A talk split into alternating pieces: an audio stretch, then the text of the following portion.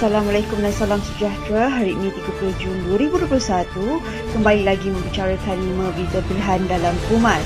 5 at 5. Rakyat mengucapkan terima kasih kepada Yang di-Pertuan Agong dan Raja-Raja Melayu kerana menitahkan kerajaan supaya membantu rakyat. Presiden AMNO, Datuk Seri Dr. Ahmad Zaid Hamidi berkata, tanpa titah berkenaan, tidak mustahil bantuan dan moratorium dapat direalisasikan selepas tujuh minggu total lockdown dilaksanakan.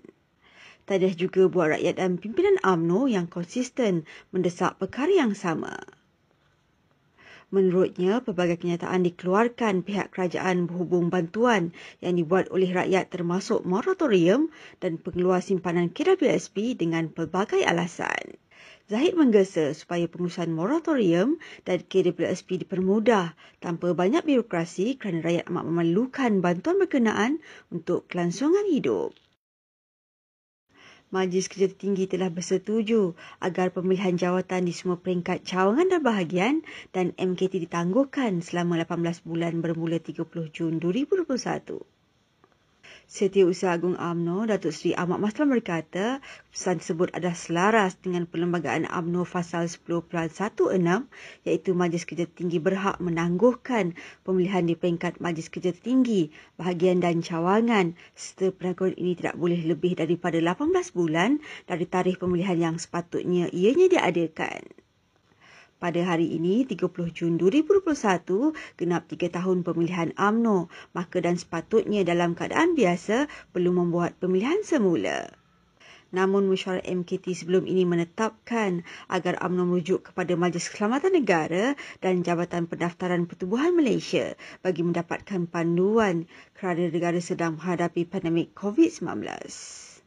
Ahmad Maslam berkata, berikutan keputusan MKT, beliau telah bertemu dan menulis surat kepada Ketua Pengarah Majlis Keselamatan Negara, Ketua Pengarah Kementerian Kesihatan Malaysia dan Ketua Pengarah Jabatan Pendaftaran Pertubuhan Malaysia.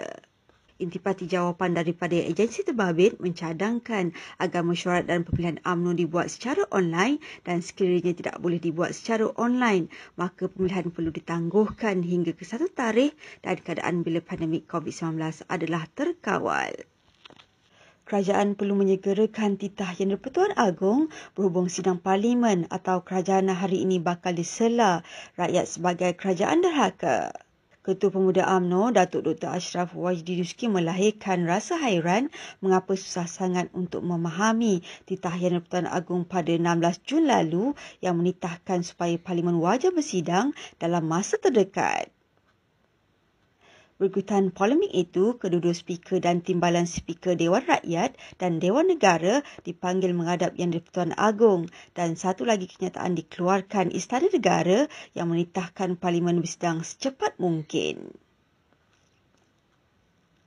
Ashraf menyatakan bahawa kedua-dua kenyataan Istana Negara itu jelas menzahirkan hasrat tuanku dan Raja-Raja Melayu yang mahu Parlimen bersidang untuk membahaskan segala permasalahan rakyat. Keputusan Kementerian Perumahan dan Kerajaan Tempatan membenarkan sektor kredit komuniti atau pemberi pinjaman wang berdaftar beroperasi ketika total lockdown adalah tidak masuk akal. Timbalan Presiden AMNO, Datuk Seri Muhammad Hassan berkata, adakah ini caranya untuk meringankan beban rakyat yang kesempitan dengan menggalakkan mereka untuk berhutang? Sepatutnya tugas kerajaan adalah untuk mencari jalan keluar dan membantu semua ini demi pemulihan semula ekonomi negara. Tegasnya, rakyat memang sangat memerlukan bantuan ekonomi ketika tempoh Perintah Kawalan Pergerakan 3.0 namun menambah beban hutang bukan penyelesaian terbaik untuk keluar daripada desakan kewangan yang menghimpit. Menghumban rakyat yang terdesak ke lembah hutang bukan saja tidak bertanggungjawab tetapi sangat tidak bermoral. Rusia dan ASEAN perlu meningkatkan kerjasama bagi memastikan rantau ini bebas daripada provokasi, ketenteraan serta penguasaan mana-mana kuasa besar dunia. Presiden AMNO Datuk Seri Dr. Ahmad Zaid Hamidi menyatakan perkara itu ketika menyertai sidang Maya, persidangan meja bulat mengenai kerjasama sekuriti Rusia ASEAN bersama-sama lima pemimpin ASEAN dengan United Russian Party. Menurutnya, dunia hari ini menyaksikan betapa pertikaian serantau hanya menyekat kemajuan sesebuah negara di samping menjejaskan kestabilan sejagat dan mengesyorkan ASEAN dan Rusia menumpukan perhatian kepada memantau sepadan masing-masing bagi mencegah jenayah rentas negara dan perdagangan manusia. Beliau yang juga pengurusi Barisan Nasional berkata, kehadiran beliau di persidangan meja bulat secara maya yang dipengurusikan pengurusi URP, Dmitry Medvedev adalah mewakili parti dan bukannya kerajaan.